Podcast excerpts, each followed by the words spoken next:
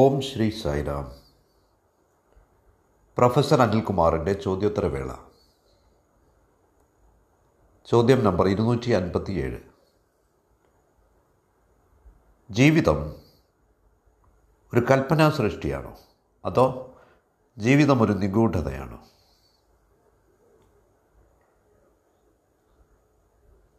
തുടക്കത്തിൽ തന്നെ പറഞ്ഞുകൊള്ളട്ടെ, ആഖ്യായികൾ നോവലുകൾ കേവലം ജീവിതത്തിൻ്റെ പ്രതിഫലനങ്ങൾ മാത്രമാണ്. അതിലും കൂടുതലായി അതിശയം ഒന്നും അതിലില്ല.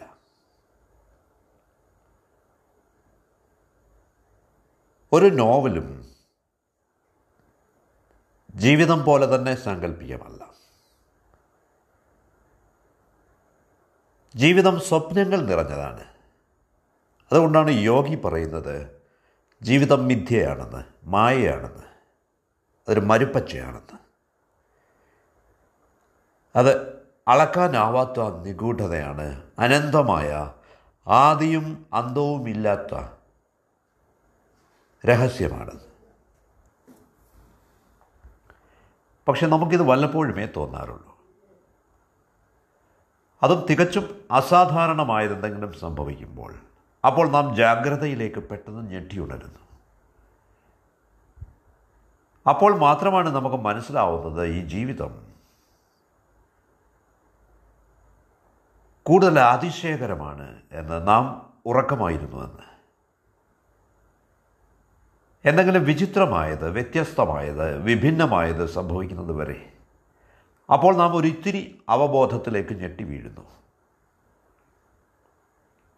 അപ്പോൾ മാത്രമാണ് നാം തിരിച്ചറിയുന്നത് ജീവിതം എത്രമേൽ വലിയൊരു ചമൽക്കാരമാണെന്ന്, എത്ര അതിശയമാണത് ഉൾക്കൊള്ളുന്നതെന്ന്.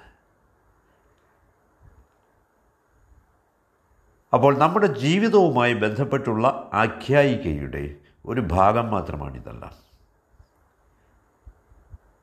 ഇവിടെ ഞാൻ നിങ്ങളുടെ ശ്രദ്ധ ബുദ്ധനിലേക്ക് ആകർഷിക്കുകയാണ്. ബുദ്ധനെ സംബന്ധിച്ച് ഓരോ നിമിഷവും ഒരതിശയമാണ്. എന്തുകൊണ്ടെന്നാൽ ഓരോ നിമിഷവും പുതിയതാണ്, നവമാണ്, സ്വയം പുതുക്കിക്കൊണ്ടിരിക്കുകയാണ്. നിങ്ങൾ വേണ്ടത്ര ജാഗ്രതയുള്ളവരാവുകയാണെങ്കിൽ, വേണ്ടത്ര സംവേദനക്ഷമതയുള്ളവരാണെങ്കിൽ, നിങ്ങൾ വേണ്ടത്ര തുറന്ന മനസ്സുള്ളവരാണെങ്കിൽ ഓരോന്നും അസാധാരണമാവും, എക്സ്ട്രാ ഓർഡിനറി ആവും. അപ്പോൾ നിങ്ങളുടെ മുഴുവൻ ജീവിതവും നിസ്സാരമായതിൽ നിന്ന് പവിത്രമായതുവരെ, നിമ്നമായത് തൊട്ട് ഉന്നതമായതുവരെ, മുഴുവൻ ജീവിതവും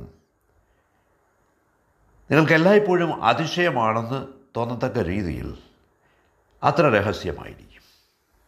അത് നിങ്ങളുടെ സംവേദനക്ഷമതയെ, സെൻസിറ്റിവിറ്റിയെ ആശ്രയിച്ചിരിക്കും, നിങ്ങളുടെ അവബോധത്തെ ആശ്രയിച്ചിരിക്കും. നിങ്ങൾക്ക് എത്രമാത്രം അവബോധമുണ്ടെന്ന് അതിനെ ആശ്രയിച്ചിരിക്കും. അപ്പോൾ ഓരോ നിമിഷവും നവമാണ്. Every moment is new. ഓരോ നിമിഷവും ഒരു അതിശയമാണ്.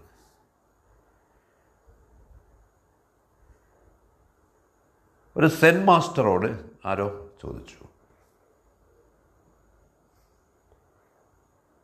താങ്കൾക്ക് സാക്ഷാത്കാരം കിട്ടുന്നതിന് മുമ്പ്, വെളിപാടുണ്ടാവുന്നതിന് മുമ്പ് താങ്കൾ എന്ത് ചെയ്യുകയായിരുന്നു, ബോധോദയം കിട്ടുന്നതിന് മുമ്പ്? അദ്ദേഹം പറഞ്ഞു,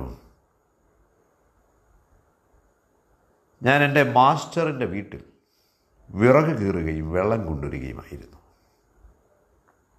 സെൻ മാസ്റ്റർ മറുപടി പറഞ്ഞപ്പോൾ,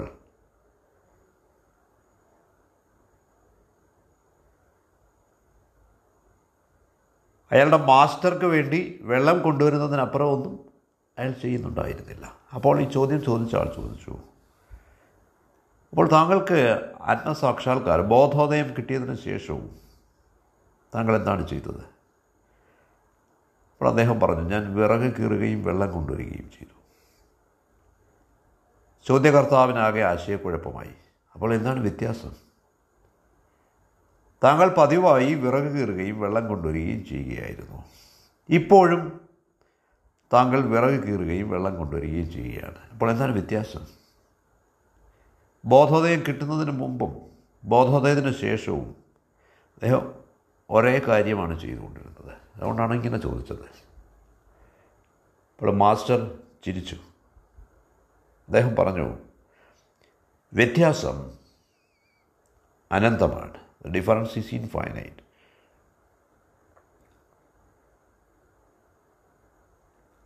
മുമ്പ് ഞാൻ വിറകെ കീറിക്കൊണ്ടിരുന്നത് എൻ്റെ ചുറ്റുമുള്ള സൗന്ദര്യം ഒന്നും അറിയാതെയാണ്. ഇപ്പോൾ വിറക് കീറൽ നേരത്തെ ചെയ്തതുപോലെയല്ല. എന്തുകൊണ്ടെന്നാൽ ഞാൻ മുമ്പുണ്ടായിരുന്ന ആളല്ല, എൻ്റെ കണ്ണുകൾ മുമ്പുണ്ടായിരുന്നതല്ല, എൻ്റെ ഹൃദയം തികച്ചും വ്യത്യസ്തമായ താളത്തിലാണ് തുടിക്കുന്നത്. എൻ്റെ ഹൃദയം മിടിക്കുന്നത് ഈ സമഗ്രതയുടെ ഹൃദയവുമായി ഒത്താണ്. ഇവ തമ്മിലൊരു പൊരുത്തമുണ്ട്, ലയമുണ്ട്, ദർ ഈസ് ഹാർമണി. കിണറ്റിൽ നിന്ന് വെള്ളം കൊണ്ടുവരുന്നതും മുമ്പത്തേതുപോലെയല്ല. എൻ്റെ ഉള്ള്, മൈ ഇൻറ്റീരിയർ, തികച്ചും വ്യത്യസ്തമായി മാറിയിരിക്കുന്നു. ഞാൻ പുതിയൊരു മനുഷ്യനാണിപ്പോൾ. I am a new man. ഞാൻ വീണ്ടും ജനിച്ചിരിക്കുന്നു. ഇപ്പോൾ എനിക്ക് ആഴത്തിൽ ദർശിക്കാം, കാര്യങ്ങളുടെ അകക്കാമ്പ് വരെ എനിക്ക് ദർശിക്കാം. ഓരോ പാറക്കഷണവും എനിക്കിപ്പോൾ വജ്രമാണ്, ഡയമണ്ടാണ്. പക്ഷിയുടെ ഓരോ കരച്ചിലും ഈശ്വരൻ്റെ വിളിയാണ് എനിക്കിപ്പോൾ. ഒരു പൂ വിടരുമ്പോൾ ഈശ്വരൻ എനിക്ക് വേണ്ടി വിടരുന്നു. ആളുകളുടെ കണ്ണുകളിലേക്ക് നോക്കുമ്പോൾ ഞാൻ ഈശ്വരൻ്റെ കണ്ണുകളിലേക്കാണ് നോക്കുന്നത് ഇപ്പോൾ. അതെ, പുറമേ ഞാൻ അതേ പ്രവർത്തികളാണ് ചെയ്യുന്നതെന്ന് നിങ്ങൾക്ക് തോന്നാം, പക്ഷേ ഞാൻ ആ പഴയ ആളല്ലാത്തതുകൊണ്ട് ലോകം എന്നെ സംബന്ധിച്ച് അത് തന്നെയല്ല, മാറിയിരിക്കുന്നു. അപ്പോൾ കുറേ കൂടി ജാഗ്രതയുള്ളവരായി മാറി കാര്യങ്ങളെ നിരീക്ഷിക്കുക. അപ്പോൾ നിങ്ങൾക്ക് അതിശയം തോന്നും, ജീവിതം മിസ്റ്റീരിയസ് ആണ്, വിശദീകരണമില്ലാത്തതാണ്, രഹസ്യാത്മകമാണ്. നിങ്ങൾ കുറേ കൂടി ജാഗ്രതയുള്ളവരാകുമ്പോൾ നിങ്ങൾ പ്രേമം, പ്രകാശം, ചിരി എല്ലായിടത്തും കാണും, എല്ലായിടത്തും. വളരെ പുണ്യവാനായ ഒരു മനുഷ്യനുണ്ടായിരുന്നു, ഹോട്ടായി. അദ്ദേഹത്തിന് ബോധോദയം കിട്ടിയതിന് ശേഷം അദ്ദേഹം ചിരിക്കാൻ തുടങ്ങി. ഏതാണ്ട് 30 വർഷങ്ങൾ അദ്ദേഹം ഇതിനു ശേഷം ജീവിച്ചിരുന്നു. അദ്ദേഹം ഈ 30 വർഷങ്ങളും ചിരിക്കുകയായിരുന്നു. ഉറക്കത്തിൽ പോലും അദ്ദേഹം ചിരിക്കുന്നത് ശിഷ്യർക്ക് കേൾക്കാമായിരുന്നു. മുഴുവൻ ലോകത്തോടും അദ്ദേഹത്തിനുണ്ടായിരുന്ന സന്ദേശം ഈ ചിരിയാണ്. അദ്ദേഹം ഒരു പട്ടണത്തിൽ നിന്നും മറ്റൊരു പട്ടണത്തിലേക്ക് ചിരിച്ചുകൊണ്ട് നടക്കും. അദ്ദേഹം ചന്തയിൽ വെറുതെ ചിരിച്ചുകൊണ്ട് നിൽക്കും. ആളുകൾ അദ്ദേഹത്തിന് ചുറ്റും കൂടും. അദ്ദേഹത്തിൻ്റെ ചിരി, ആ ചിരിക്കും അപ്പുറം ബുദ്ധൻ്റെ ചിരിയായിരുന്നു. ജപ്പാനിൽ അദ്ദേഹത്തെ ലാഫിംഗ് ബുദ്ധ എന്നാണ് അറിയപ്പെടുന്നത്, ചിരിക്കുന്ന ബുദ്ധൻ. അദ്ദേഹത്തിൻ്റെ ചിരി തികച്ചും സാംക്രമികമായിരുന്നു. ആരൊക്കെ അത് കേട്ടാലും അവരൊക്കെ ചിരിക്കാൻ തുടങ്ങും. ആ ചന്ത മുഴുവൻ ചിരി പടരും. ആൾക്കൂട്ടം അദ്ദേഹത്തിന് ചുറ്റും തടിച്ചുകൂടും, എന്നിട്ട് ചിരിക്കും. അവർ അദ്ദേഹത്തോട് ചോദിക്കും, ഞങ്ങൾക്ക് നിർദ്ദേശങ്ങൾ തന്നാലും? ഹോട്ടായി പറയും, ഇതിൽ കൂടുതലൊന്നുമില്ല, ഇത് മതി. നിങ്ങൾക്ക് ചിരിക്കാൻ കഴിഞ്ഞാൽ, പൂർണ്ണമായി നിങ്ങൾക്ക് ചിരിക്കാൻ കഴിഞ്ഞാൽ അത് ധ്യാനമാണ്. It is a meditation. അപ്പോൾ ഈ ചിരിയായിരുന്നു അദ്ദേഹത്തിൻ്റെ സങ്കേതം. ധാരാളം ആളുകൾ ഹോട്ടായിയുടെ ചിരിയിലൂടെ അവർക്ക് ബോധോദയം ലഭിച്ചു എന്ന് പറയപ്പെടുന്നു.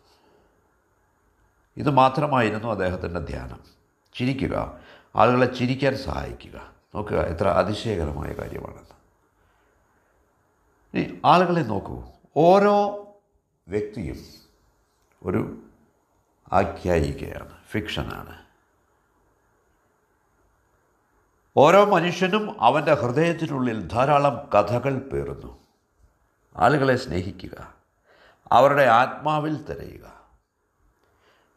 നിങ്ങൾ സിനിമയ്ക്ക് പോവേണ്ട കാര്യമില്ല, നോവലുകൾ വായിക്കേണ്ട കാര്യമില്ല. ഓരോ വ്യക്തിയുടെ ഉള്ളിലും ധാരാളം നോവലുകളുണ്ട്, ധാരാളം സിനിമകളുണ്ട്. പക്ഷേ നാം ആളുകളെ ശ്രദ്ധിക്കാറില്ല, നാം ആളുകളെ മുഖത്തോട് മുഖം നോക്കാറില്ല, നാം അവരുടെ കരങ്ങൾ ഗ്രഹിക്കാറില്ല, അവർ ഹൃദയം തുറക്കാൻ നാം അവരെ അനുവദിക്കാറില്ല. ആദ്യമായി ഈ മനുഷ്യത്വം, മാനവവംശം വളരെ ഇടുങ്ങിയതായിരിക്കുന്നു. ഓരോ വ്യക്തിയും ജനാലകളില്ലാത്ത ജീവിതമാണ് ജീവിച്ചു തീരുന്നത്. പൂർണ്ണമായും ഒറ്റപ്പെട്ട് ഏകാന്തനായി. തുറന്നിടുക, ഓപ്പണപ്പ്. നിങ്ങളുടെ വാതിലുകളും ജനാലകളും തുറക്കുക. കാറ്റും മഴയും സൂര്യനും അകത്ത് കിടക്കട്ടെ. ആളുകൾ നിങ്ങൾക്കുള്ളിലേക്ക് പ്രവേശിക്കട്ടെ. നിങ്ങൾ ആളുകളുടെ ജീവിതത്തിലേക്ക് പ്രവേശിക്കുക. ജീവിതത്തിൻ്റെ അപാരമായ രഹസ്യങ്ങൾ മനസ്സിലാക്കാൻ, അവയെപ്പറ്റി അവബോധമുണ്ടാവാൻ ഇത് മാത്രമാണ് വഴി. ജീവിതത്തിൻ്റെ രഹസ്യങ്ങളെപ്പറ്റി അവബോധമുണ്ടാവുക എന്നതിനർത്ഥം ഈശ്വരനെപ്പറ്റി അവബോധം ഉണ്ടാവുക എന്നാണ്. അതുകൊണ്ട് ഈ ചോദ്യം, ജീവിതമൊരു ആഖ്യായികയാണോ അതോ ജീവിതമൊരു പ്രഹേളികയാണോ, നിഗൂഢതയാണോ എന്നുള്ള ഈ ചോദ്യം, ഇതിന് ഉത്തരം നാം തുറന്നവരാവണമെന്നാണ്, ഓപ്പണപ്പ്. അപ്പോൾ നിങ്ങൾക്ക് ജീവിതത്തിലെ അതിശയകരമായ കാര്യങ്ങളൊക്കെ ദർശിക്കാനാവും. പക്ഷേ തികച്ചും നിർഭാഗ്യകരമായി നാം സ്വയം അടച്ചിട്ടിരിക്കുകയാണ്, നാം തുറക്കുന്നില്ല. ഒരിക്കൽ നിങ്ങളിത് ചെയ്താൽ ഓരോ നിമിഷവും അതിശയകരമാണെന്ന് നിങ്ങൾക്ക് മനസ്സിലാവും. ഓരോ നിമിഷവും ജീവിക്കാൻ വേണ്ടിയാണ്. നാം നമ്മുടെ ജീവിതത്തിൽ കണ്ടുവരുന്ന യാഥാർത്ഥ്യമാണ് ഞാൻ പറഞ്ഞത്. ഇനി തികച്ചും രഹസ്യമായ, തികച്ചും രസകരമായ രണ്ടാമത്തെ ചോദ്യം. മിക്ക ആളുകളും ഏത് കാര്യത്തോടും നോ പറയുന്നവരാണ്. നോ, വേണ്ട. ഇത്തരത്തിലുള്ള ആളുകളോട് സംസാരിച്ച് നോക്കൂ. നിങ്ങൾ അവരോട് എന്ത് ചോദിച്ചാലും അവർ നോ പറയും. നിങ്ങൾക്ക് തോന്നും അവർക്ക് അവരുടെ ജീവിതത്തിൽ യെസ് എന്നൊരു വാക്ക് അറിയില്ല എന്ന്. കാരണം അവരുടെ മുഴുവൻ ജീവിതവും ഈ നോ ആണ്. എന്തുകൊണ്ടാണിത്? അപ്പോൾ നമുക്ക് ഈ നോ എന്ന വാക്കിനോട് നോ പറയാം. അതെ, ഈ നോ സൃഷ്ടിക്കുന്ന ഇൻഡിവിജ്വാലിറ്റി, വൈയക്തികത, ഇത് വെറും ക്ഷണഭംഗുരമായ പ്രക്രിയയാണ്. It's a transitory process. നിങ്ങളിതിനപ്പുറം പോകണം. ഉപേക്ഷിച്ച് പോവേണ്ട ഒരു വള്ളമാണിത്. കാരണം നിങ്ങൾ പുരയുടെ മേൽക്കൂരയിലെത്തിയാൽ ഏണി ഉപേക്ഷിക്കണം. കാരണം ഇത് തരണം ചെയ്യാനുള്ള പാലം മാത്രമാണ്, ബ്രിഡ്ജാണ്. ഇനി യെസ് പറയാനായി പഠിക്കുക. കാരണം നോ നിങ്ങൾക്ക് നന്നായി അറിയാം.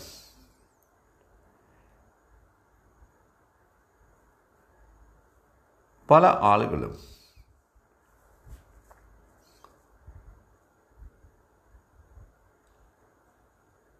അവരുടെ മാതാപിതാക്കളുടെ ആഗ്രഹങ്ങൾക്ക് എതിരായി നടക്കുന്നവരാണ്. അവർ ഒറ്റപ്പെട്ട പല സ്ഥലങ്ങളിലും പോയിരിക്കും. അവർ അവരുടെ മാതാപിതാക്കളുടെ ആഗ്രഹത്തിനെതിരായി ആശ്രമങ്ങളിൽ പോവും. ഈ രക്ഷിതാക്കളിൽ ഹിന്ദുക്കളുണ്ട്, മുഹമ്മദിയരുണ്ട്, ക്രിസ്ത്യാനികളുണ്ട്, ബുദ്ധിസ്റ്റുകളുണ്ട്, ജൈനന്മാരുണ്ട്. പക്ഷേ മാതൃകാപരമായ ഒരു ആശ്രമത്തിൽ, പ്രശാന്തി നിലയം പോലെ, അവിടെ നിങ്ങൾ ഇവരാരുമല്ല. നിങ്ങൾ നിങ്ങൾക്കൊപ്പം വഹിക്കുന്ന എന്തും ഇവിടെ ഉപേക്ഷിക്കും. ദയവായി മനസ്സിലാക്കുക, പ്രശാന്തി നിലയത്തിൽ പുതിയ ഒരു മതം, ഒരിക്കലും സൃഷ്ടിക്കപ്പെടുന്നില്ല. ഇതിന് പകരം ഒരു പുതിയ മനുഷ്യനെയാണ്, പുതിയ ഒരു പ്രജ്ഞയെയാണ്, അവബോധത്തെയാണ് സൃഷ്ടിക്കുന്നത്. പുതിയൊരു തത്വചിന്ത അഥവാ തിയോളജി ഇതൊരിക്കലും സൃഷ്ടിക്കപ്പെടുന്നില്ല. പക്ഷേ പുതിയൊരു ദർശനം, പുതിയ ഒരു മാനവത്വം അതാണ് പ്രശാന്ത നിലയത്തിൽ സൃഷ്ടിക്കപ്പെടുന്നത്.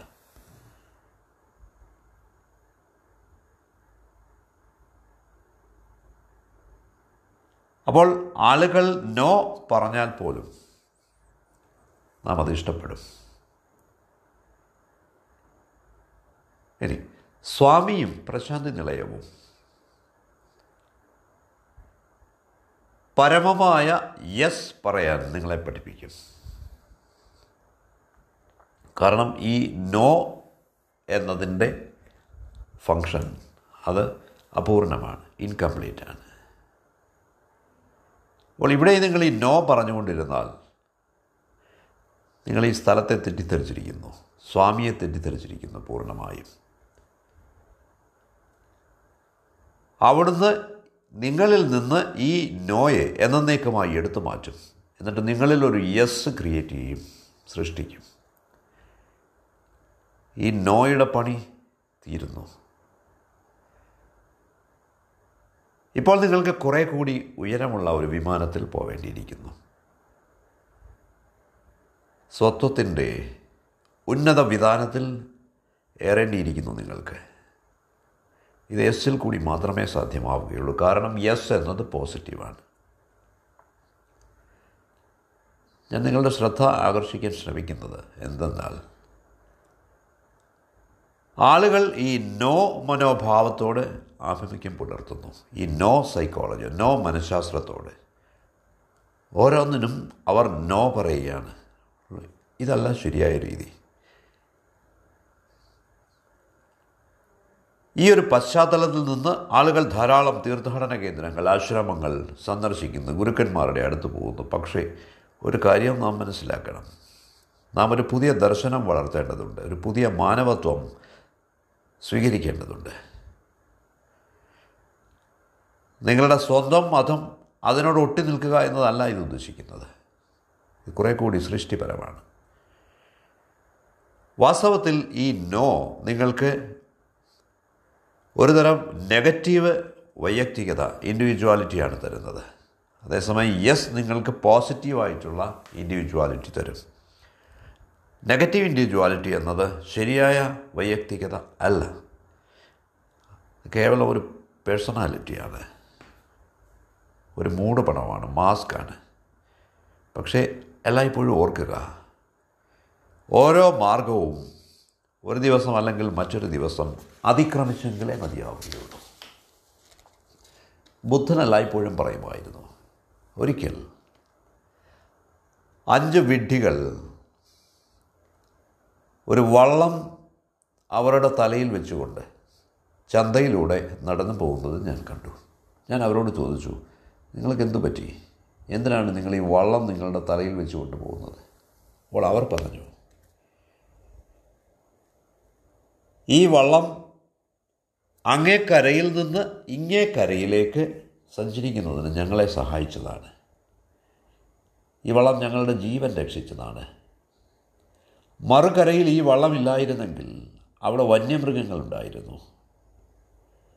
ഒരൊറ്റ രാത്രിയിൽ ഞങ്ങൾ അവിടെ തങ്ങിയിരുന്നെങ്കിൽ ഞങ്ങൾ ചത്തുപോയനെ.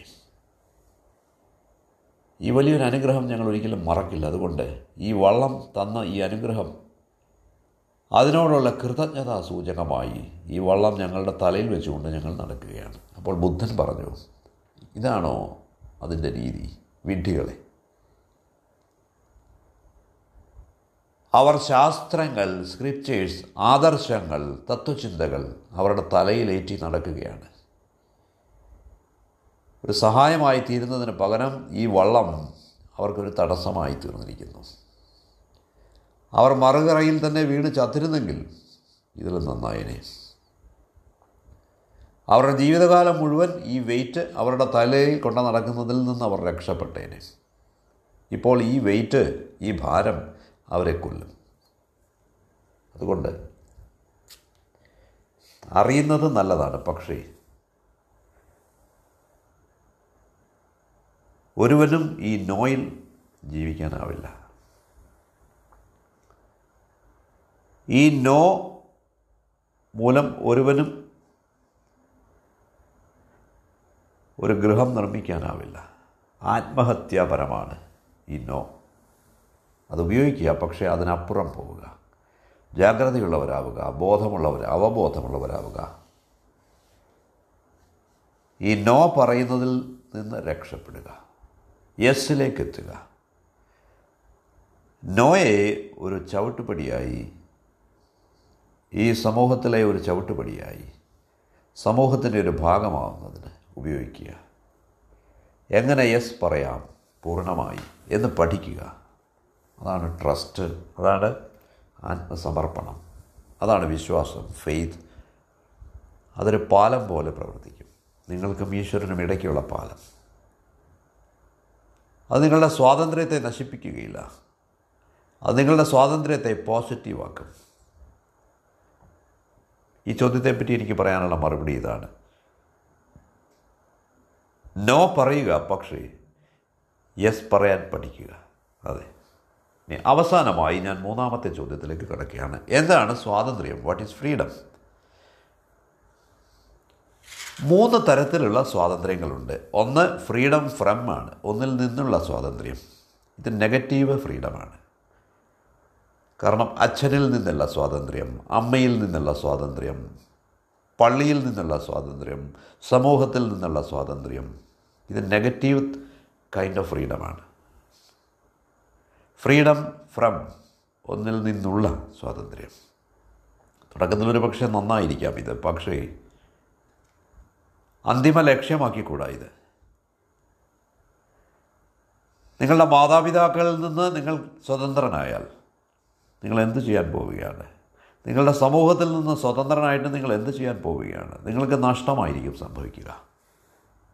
ജീവിതത്തിന് അതിൻ്റെ എല്ലാ അർത്ഥവും നഷ്ടമാവും, എല്ലാ പ്രസക്തിയും നഷ്ടമാവും. എന്തുകൊണ്ടെന്നാൽ നിങ്ങളുടെ മുഴുവൻ ജീവിതവും ഈ നോ ആണ് നിങ്ങൾ പറഞ്ഞിരുന്നത്. ഇപ്പോൾ ഈ നോ ആരോട് പറയും? ആരോടാണ് ഇനിയും നോ പറയുക? ഒരു ചെറുപ്പക്കാരൻ ഒരിക്കൽ എൻ്റെ അടുത്ത് വന്നു. അയാൾക്കൊരു പെൺകുട്ടിയെ കല്യാണം കഴിക്കണം. അവൻ ഉന്നത കുലജാതനായ ഒരു ബ്രാഹ്മണനായിരുന്നു, ബ്രാഹ്മണ ജാതിയിൽപ്പെട്ടവൻ, സമൂഹത്തിൽ വളരെ ആദരിക്കപ്പെടുന്നവൻ. അവനൊരു പാഴ്സി പെൺകുട്ടിയെയാണ് കല്യാണം കഴിക്കാൻ ആഗ്രഹിച്ചത്. തീർച്ചയായും മാതാപിതാക്കൾ ശക്തമായി എതിർത്തു, അവരതിനെതിരായിരുന്നു. അവർ അവനോട് പറഞ്ഞത്, അവൻ ആ പെൺകുട്ടിയെ കല്യാണം കഴിക്കുകയാണെങ്കിൽ അവനെ അവർ വേണ്ടെന്ന് വയ്ക്കും, കാരണം ഒരേ ഒരു മകനാണവൻ. ഈ അച്ഛനമ്മമാർ എത്രമാത്രം ശാഠ്യം പിടിച്ചോ, ഈ ചെറുപ്പക്കാരനും ആ പെൺകുട്ടിയെ തന്നെ വിവാഹം കഴിക്കുമെന്ന് അത്രമാത്രം തീരുമാനിച്ചു. എൻ്റെ ഉപദേശത്തിന് വേണ്ടി അവൻ വന്നിരിക്കുകയാണ്. ഞാൻ അവനോട് പറഞ്ഞു, നീ 3 ദിവസം ഒരു കാര്യത്തിൽ ധ്യാനിക്കുക. നീ ശരിക്കും ആ പെൺകുട്ടിയെ സ്നേഹിക്കുന്നുണ്ടോ, താല്പര്യമുണ്ടോ? അതോ നിൻ്റെ പാരൻസിനോട് നോ പറയാൻ വേണ്ടിയാണോ നിനക്ക് താല്പര്യം? അപ്പോൾ അവൻ പറഞ്ഞു, എന്തുകൊണ്ടാണ് അങ്ങ് എന്നോട് ഇങ്ങനെ ചോദിക്കുന്നത്? ഞാൻ ആ പെൺകുട്ടിയെ സ്നേഹിക്കുന്നു, ഞങ്ങൾ പൂർണ്ണമായ സ്നേഹത്തിലാണ്. ഞാൻ പറഞ്ഞു, നീ അങ്ങനെയാണ് പറയുന്നതെങ്കിൽ വിവാഹിതനാവുക, പക്ഷേ ഞാൻ നിൻ്റെ കണ്ണുകളിൽ ആ പ്രേമം, ആ പ്രണയം കാണുന്നില്ല. ഞാൻ നിൻ്റെ ഹൃദയത്തിൽ ആ സ്നേഹം ദർശിക്കുന്നില്ല. പ്രണയത്തിൻ്റെ സുഗന്ധം ഞാൻ കാണുന്നില്ല. നിനക്ക് ചുറ്റും കുറച്ച് നെഗറ്റീവ് ഓറ മാത്രമേ, പ്രഭാവലയം മാത്രമേ ഞാൻ കാണുന്നുള്ളൂ. കറുത്ത നിൻ്റെ മുഖത്തിന് ചുറ്റും ഒരു ബ്ലാക്ക് ഓറ മാത്രമേ ഞാൻ കാണുന്നുള്ളൂ. അത് പറയുന്നത് നീ നിൻ്റെ പാരൻസിന് എതിരായി പ്രവർത്തിക്കും എന്ന് മാത്രമാണ്. അതിനുള്ള കേവലം ഒരു എക്സ്ക്യൂസ് മാത്രമാണ് ഈ പെൺകുട്ടി. പക്ഷേ അവൻ കേട്ടില്ല ഞാൻ പറഞ്ഞത്. അവൻ്റെ അച്ഛനമ്മമാരെ അനുസരിക്കാൻ പോകുന്നില്ല അവൻ. പിന്നെ ഞാൻ പറഞ്ഞാൽ അവൻ കേൾക്കുമോ? അവൻ വിവാഹിതനായി. 6 മാസങ്ങൾക്ക് ശേഷം വീണ്ടും അവൻ എന്നെ കാണാൻ വന്നു. അന്ന് കരഞ്ഞുകൊണ്ട് അവൻ പറഞ്ഞു, താങ്കൾ പറഞ്ഞതായിരുന്നു ശരി, ഞാൻ ആ പെൺകുട്ടിയെ സ്നേഹിക്കുന്നില്ല. ആ പ്രേമം വ്യാജമായിരുന്നു. താങ്കൾ പറഞ്ഞതാണ് ശരി, താങ്കളുടെ ആ ഡയഗ്നോസിസ് ശരിയായിരുന്നു. ഇപ്പോൾ ഞാൻ അവളെ വിവാഹം കഴിച്ചതുകൊണ്ട് ഞാൻ എൻ്റെ രക്ഷിതാക്കളെ നിഷേധിച്ചു. അപ്പോൾ എല്ലാ സ്നേഹവും അപ്രത്യക്ഷമായി, ഓൾ ലവ് ഡിസപ്പിയർ. അപ്പോൾ ഇതാണ് ഫ്രീഡം ഫ്രം. ഇത് വലിയൊരു സ്വാതന്ത്ര്യമൊന്നുമല്ല, ഒന്നുമില്ലാത്തതിനേക്കാൾ ഭേദം എന്നേ ഉള്ളൂ. ഇനി രണ്ടാമത്തെ തരത്തിലുള്ള ഫ്രീഡം, ഫ്രീഡം ഫോറാണ്, എന്തിനോ വേണ്ടിയുള്ള സ്വാതന്ത്ര്യം. ഇത് പോസിറ്റീവ് ഫ്രീഡമാണ്. ഇവിടെ നിങ്ങൾ ഒന്നിനെ നിഷേധിക്കുന്നില്ല, നിങ്ങൾ എന്തിനെയോ സൃഷ്ടിക്കാൻ ആഗ്രഹിക്കുകയാണ്. ഉദാഹരണത്തിന്, നിങ്ങൾക്ക് ഒരു കവിയായി തീരണം. നിങ്ങൾക്ക് കവിയായി തീരണം എന്ന ആഗ്രഹമുള്ളത് കൊണ്ട് മാത്രം നിങ്ങൾ നിങ്ങളുടെ പാരൻസിനെ നിഷേധിക്കുന്നു. പക്ഷേ നിങ്ങളുടെ അടിസ്ഥാനപരമായ ലക്ഷ്യമെന്നത് ഒരു കവിയായി തീരുക എന്നാണ്. അതേസമയം നിങ്ങളുടെ രക്ഷിതാക്കൾ നിങ്ങളോടൊരു പ്ലംബറാവാനാണ് പറയുന്നത്. പ്ലംബറാവുന്നതാണ് കുറേ കൂടി നല്ലത്, കാരണം കൂടുതൽ ശമ്പളം കിട്ടും, കൂടുതൽ ബഹുമാനം കിട്ടും. നിങ്ങൾക്ക് കവിയോ ആളുകൾ കരുതുന്നത് നിങ്ങൾക്ക് വട്ടാണെന്ന്. നിങ്ങളെങ്ങനെ ജീവിക്കും? എങ്ങനെ നിങ്ങളുടെ ഭാര്യയുടെയും കുഞ്ഞുങ്ങളുടെയും കാര്യം നോക്കും? കാരണം ഈ കവിത എഴുതിയതുകൊണ്ട് കാശ് കിട്ടില്ല. പക്ഷേ നിങ്ങൾ ഇതിനു വേണ്ടി ത്യജിക്കാൻ, കവിതയ്ക്ക് വേണ്ടി ഇതെല്ലാം ത്യജിക്കാൻ തയ്യാറാവുകയാണെങ്കിൽ, ഈ റിസ്ക് ഏറ്റെടുക്കാൻ തയ്യാറാവുകയാണെങ്കിൽ, അതൊരു ഹയർ ഫ്രീഡമാണ്, ഉന്നത സ്വാതന്ത്ര്യമാണ്. ആദ്യത്തേതിലും ഭേദമാണിത്. ഇതൊരു പോസിറ്റീവ് ഫ്രീഡമാണ്, ഫ്രീഡം ഫോർ. അപ്പോൾ ഒരു ദരിദ്രനായിരിക്കാൻ വേണ്ടി നിങ്ങൾ തയ്യാറാവുകയാണെങ്കിൽ നിങ്ങൾ സന്തോഷവാനായിരിക്കും. ഒരു കവിയായിരിക്കാൻ വേണ്ടി, വിറക് വെട്ടാൻ വേണ്ടി തയ്യാറാണെങ്കിൽ പോലും നിങ്ങൾ സന്തോഷവാനായിരിക്കും. Utterly blissful, fulfilled. എന്തുകൊണ്ടെന്നാൽ നിങ്ങൾ എന്താഗ്രഹിക്കുന്നുവോ അത് നിറവേറിയിരിക്കുകയാണ്. നിങ്ങൾ നിങ്ങളുടേതായ കാര്യമാണ് ചെയ്യുന്നത്. പോസിറ്റീവ് ഫ്രീഡമാണിത്. ഇനി മൂന്നാമത് ഒരു ഫ്രീഡമുണ്ട്, ഒരു സ്വാതന്ത്ര്യമുണ്ട്. അത് ഏറ്റവും ഉന്നതമായതാണ്. പാശ്ചാത്യർ അതിനെ മോക്ഷമെന്ന് വിളിക്കുന്നു. പരമമായ സ്വാതന്ത്ര്യം. അത് നെഗറ്റീവിനും പോസിറ്റീവിനും അപ്പുറം പോകുന്നതാണ്. അപ്പോൾ ആദ്യം നോ പറയാൻ പഠിക്കുക, ഇനി യെസ് പറയാൻ പഠിക്കുക, അതിനുശേഷം രണ്ടും മറക്കുക, ആയിത്തീരുക, ബി. മൂന്നാമത്തെ തരത്തിലുള്ള സ്വാതന്ത്ര്യം ഒന്നിനും എതിരല്ല, എന്തിനും വേണ്ടിയല്ല, കേവല സ്വാതന്ത്ര്യമാണത്. ഒരുവൻ വെറുതെ സ്വതന്ത്രനായിരിക്കും, അത്രമാത്രം. അവിടെ എന്തിനു എങ്കിലും എതിരായി നീങ്ങുക എന്നതില്ല, ഗോയിങ് എഗൻസ്റ്റ് ഇല്ല, ഗോയിങ് ഫോർ അതുമില്ല. ഫ്രീഡം ഫ്രം എന്നത് രാഷ്ട്രീയപരമാണ്, പൊളിറ്റിക്കലാണ്. അതുകൊണ്ട് എല്ലാ രാഷ്ട്രീയ വിപ്ലവങ്ങളും അവ വിജയിക്കുമ്പോൾ പരാജയപ്പെടുന്നു. അവ വിജയിച്ചില്ലെങ്കിൽ അവയൊരു പ്രതീക്ഷ നിലനിർത്തും. പക്ഷേ വിജയിക്കുന്ന ആ നിമിഷം അവ പരാജയപ്പെടുന്നു. എന്തുകൊണ്ടെന്നാൽ പിന്നീട് എന്ത് ചെയ്യണമെന്ന് അവർക്കറിയില്ല. ഫ്രഞ്ച് വിപ്ലവത്തിൽ സംഭവിച്ചതാണ്, റഷ്യൻ വിപ്ലവത്തിൽ സംഭവിച്ചതാണ്. ഓരോ വിപ്ലവത്തിലും ഇതാണ് സംഭവിക്കുന്നത്. ഒരു പൊളിറ്റിക്കൽ റവല്യൂഷൻ എന്നത് ഫ്രീഡം ഫ്രം ആണ്. പക്ഷേ ഫ്രീഡം ഫോർ എന്നത് ആർട്ടിസ്റ്റിക്കാണ്, കലാത്മകമാണ്, ക്രിയേറ്റീവാണ്, സർഗാത്മകമാണ്, ശാസ്ത്രീയമാണ്. ഈ ഫ്രീഡം, ഈ സ്വാതന്ത്ര്യമാണ് റിലീജിയസ്, മതാത്മകമാണത്. അപ്പോൾ നിങ്ങൾക്കൊരു 1001 തരത്തിൽ സർഗാത്മകമാണ്, ക്രിയേറ്റീവാവാം, സാധ്യമായ ഓരോ രീതിയിലും നിങ്ങൾക്ക് ക്രിയേറ്റീവാവാം. എങ്ങനെ യെസ് പറയാം ജീവിതത്തോട് എന്ന് നിങ്ങൾക്ക് പഠിക്കാം. അതുകൊണ്ട് പോസിറ്റീവായിട്ടുള്ള ഫ്രീഡം, ഫ്രീഡം ഫോറാണ്.